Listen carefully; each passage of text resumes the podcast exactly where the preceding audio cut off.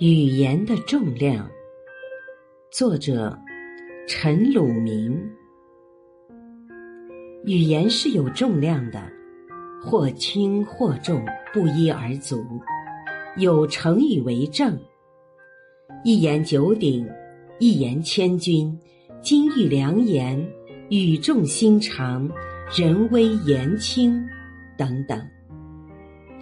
当然，语言是看不见。摸不着的，但实实在在的，不同的人每天说的话有明显的分量差别。最重的话当然是一言九鼎，形容说的话特别有分量，对事物的发展起决定性作用。九鼎是指夏商周三代。被奉为国家政权象征的传国之宝，东周时曾放置在洛阳天子宫殿，一尊鼎重几千斤，九鼎就是好几万斤。好勇斗狠、野心勃勃的秦武王，试图问鼎中原，后来就是被其中一鼎。压死的，《史记·平原君列传》记载，公元前二五七年，平原君赵胜的门客毛遂自荐出使楚国，仅靠口舌之辩就促成楚赵合纵，共同抗秦，因此声威大振，获得了“三寸之舌强于百万之师”的美誉。平原君十分感慨地说：“毛先生一至楚，而使赵重于九鼎大吕。”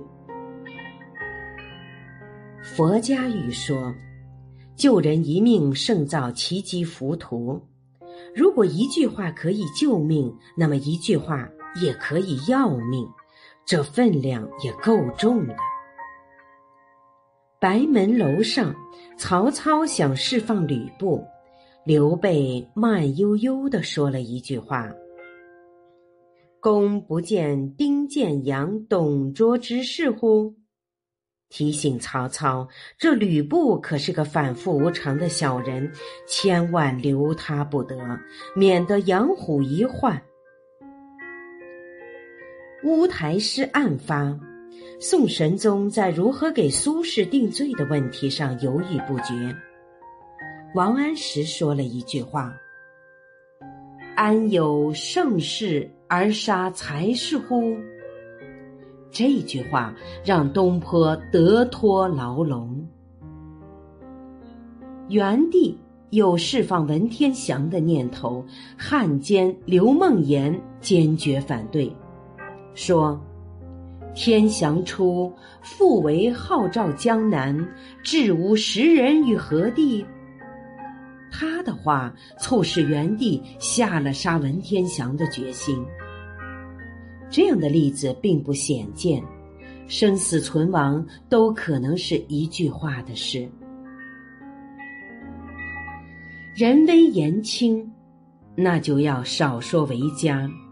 如不自知，多嘴多舌，只会自取其辱。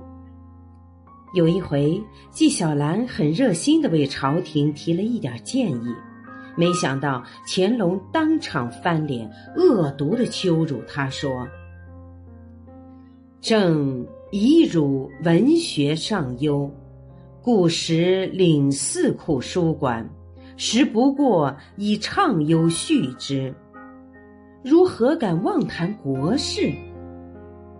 言外之意，别自作多情了。我养你不过是当一个能逗乐的戏子小丑罢了，你还真把自己当根葱了。醒醒吧，别做春秋大梦了。其实，纪晓岚是有不小的官帽的，他自以为早已高于人微的境地，但。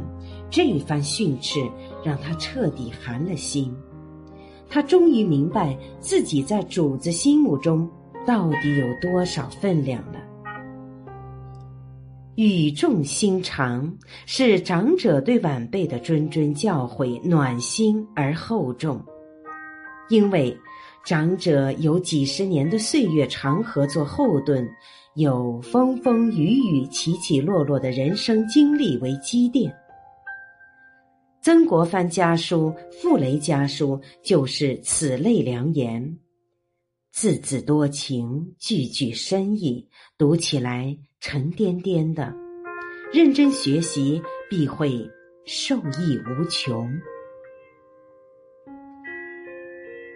我是主播零点，欢迎关注，谢谢您的收听。